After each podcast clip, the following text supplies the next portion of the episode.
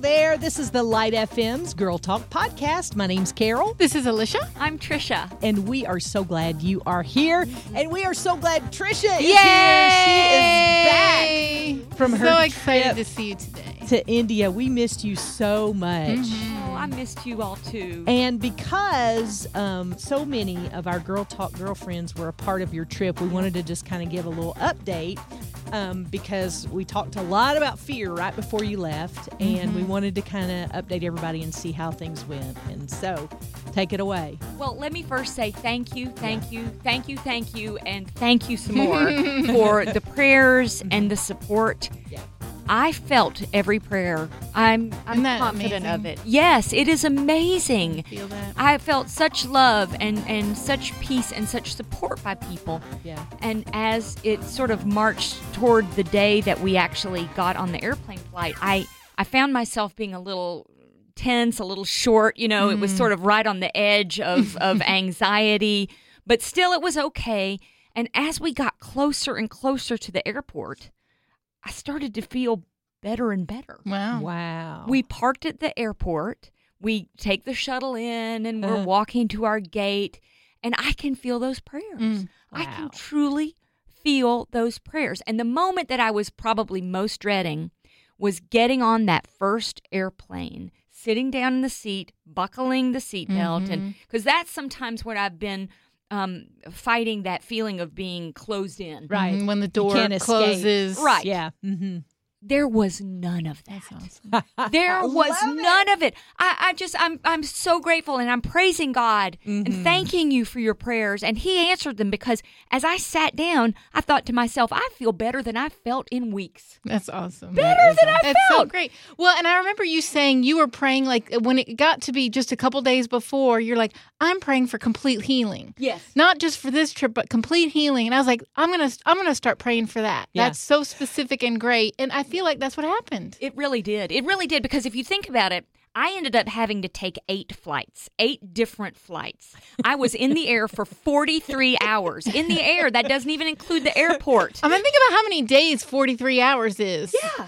And it's there was almost such 2 days. Yeah. That's a lot of time. Yeah. And there was such peace.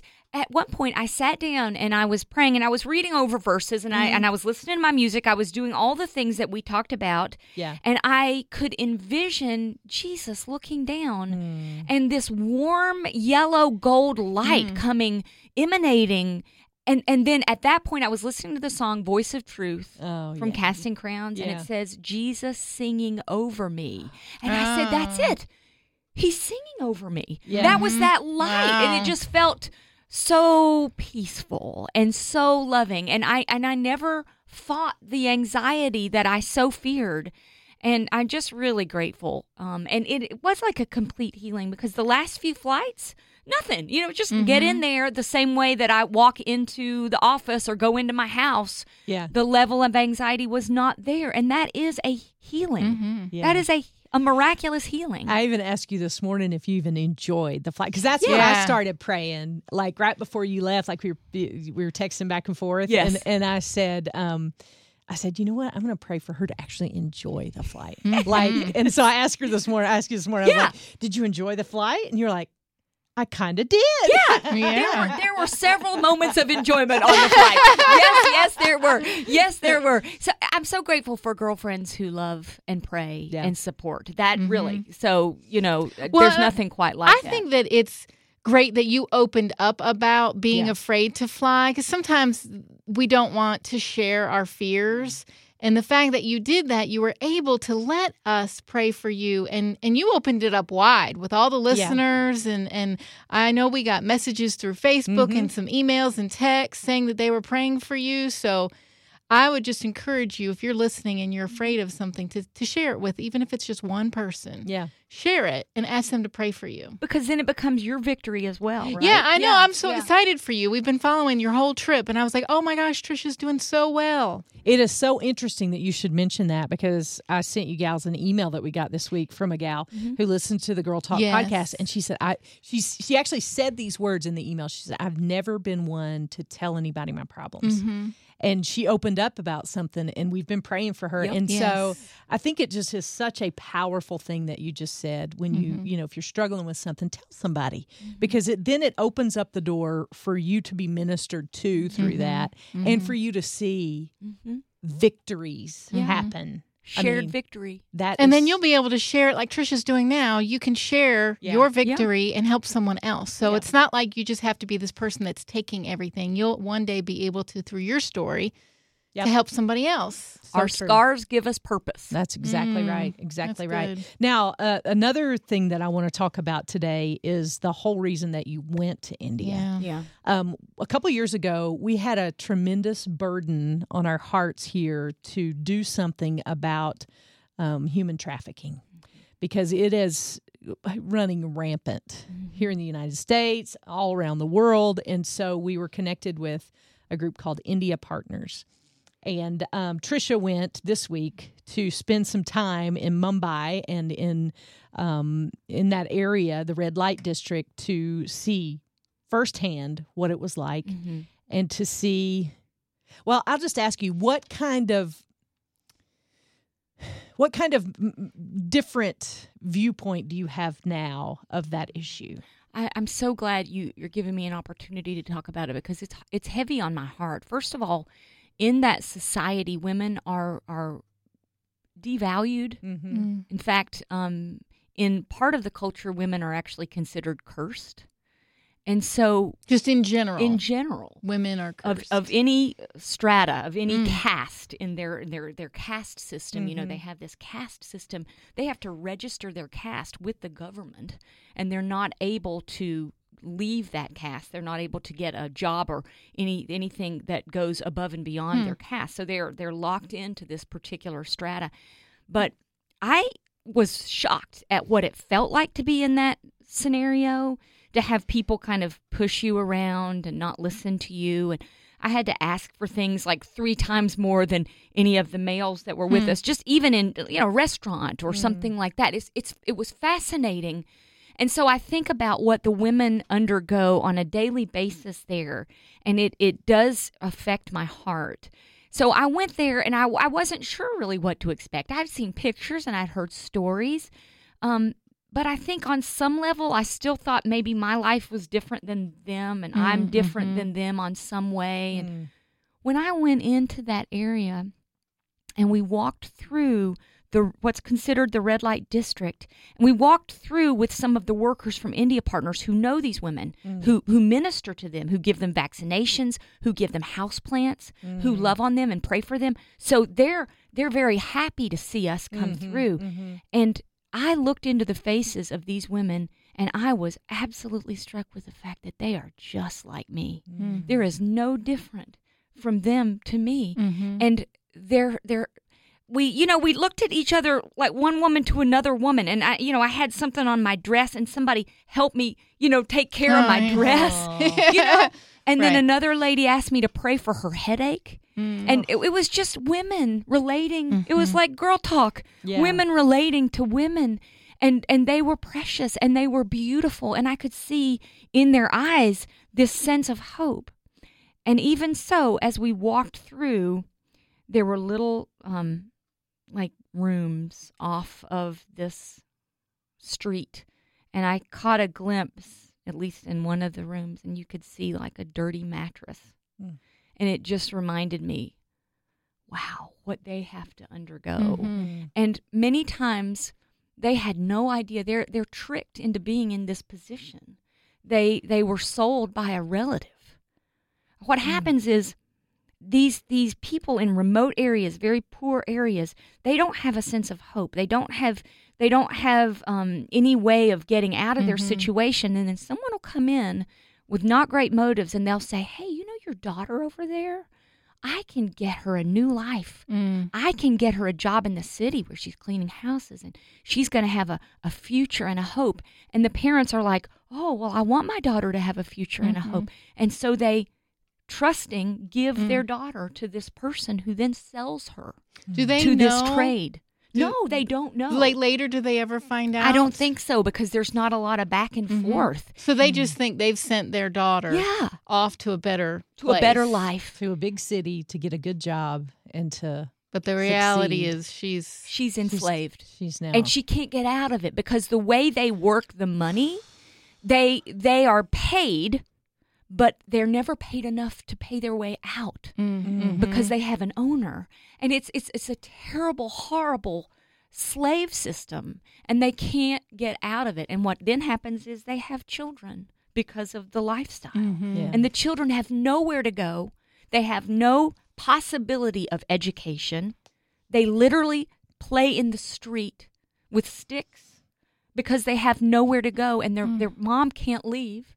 And so of course they have no hope, and so then they look and they say, well, my future is what my mother does. Oh my goodness. And that's how it propagates.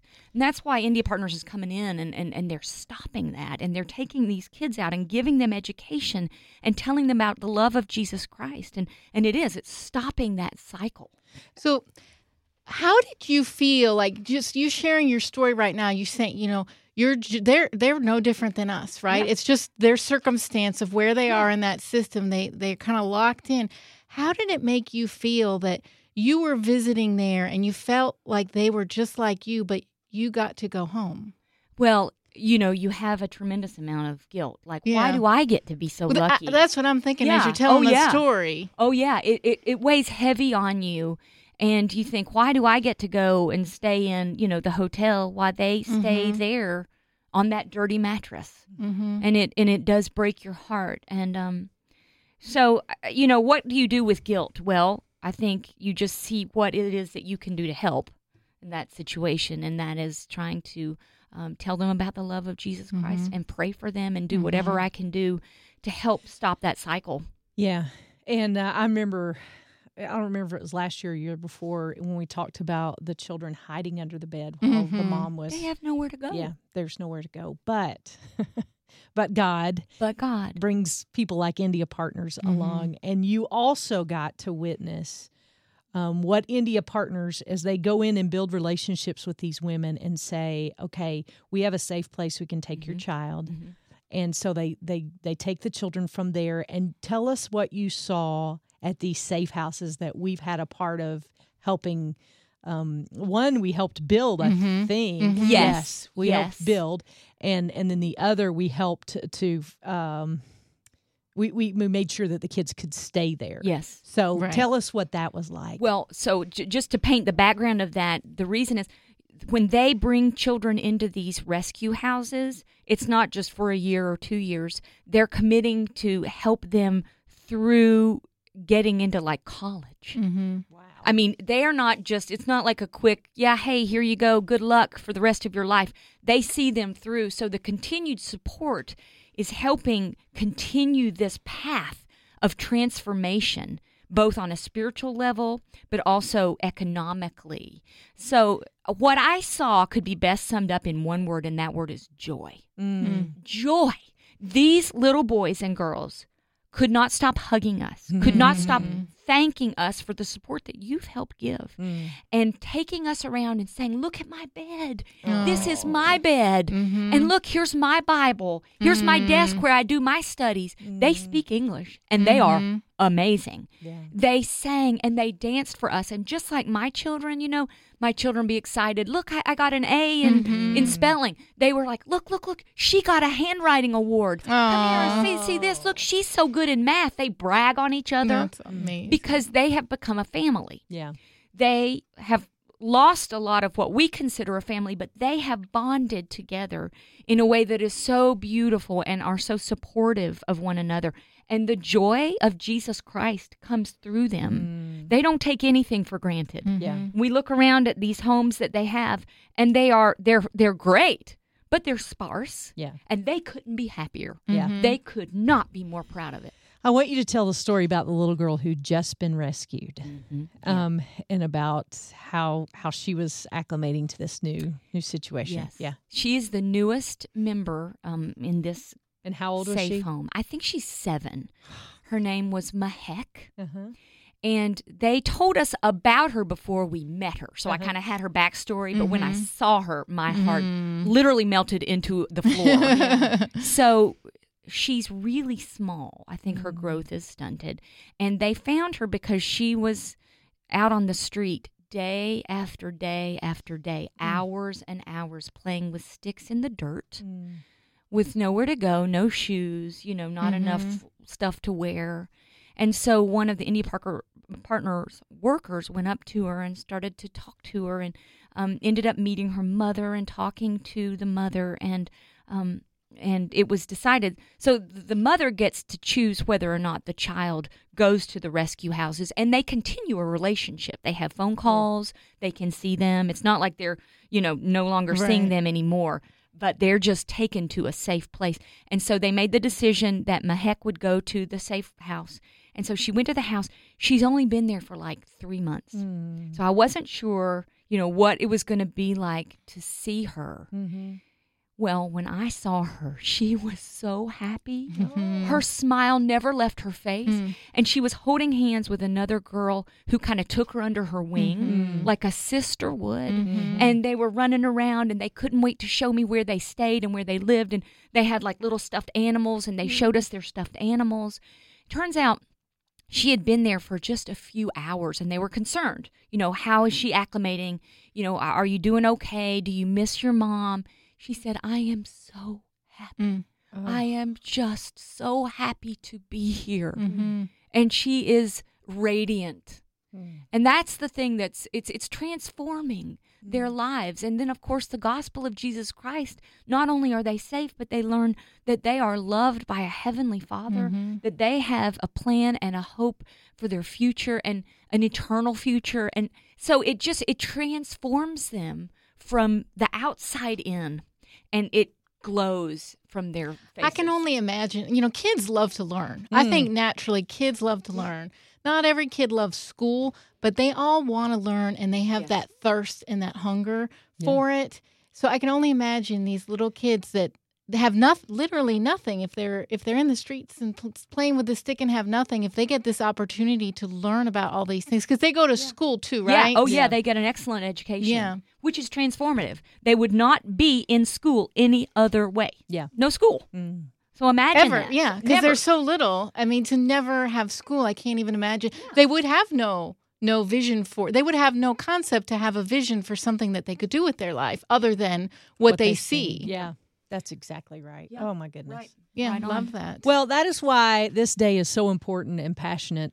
We're so passionate about it because you are truly making a difference through your partnership with India Partners. If you want to be a part of providing days of safety for these children, it's real simple. All you got to do is text the word India to 800-293-1069. We will send you a link that will allow you to give online. You can find out more information. But we just wanted to come and give you a behind-the-scenes look of Tricia's trip, which I think it's so cool that God taught you about freedom on the plane. Yes. And then he's teaching those girls about freedom, too. So we can all live in freedom. And that is a universal concept that we want you to get here on the Girl Talk podcast. And so we're very passionate about India Partners. We're excited about what God's doing through that ministry. And we're excited that you joined us today for the Girl Talk podcast. So once again, if you want to get more information about India Partners and the work they're doing, text the word India to 800-293-1069. Thank you, Tricia, for sharing with us. We're so glad you're home. We missed you so much. I missed you, and thank you again for those prayers. God answered them. It was our pleasure, and we'll see you back here next time on the Girl Talk podcast.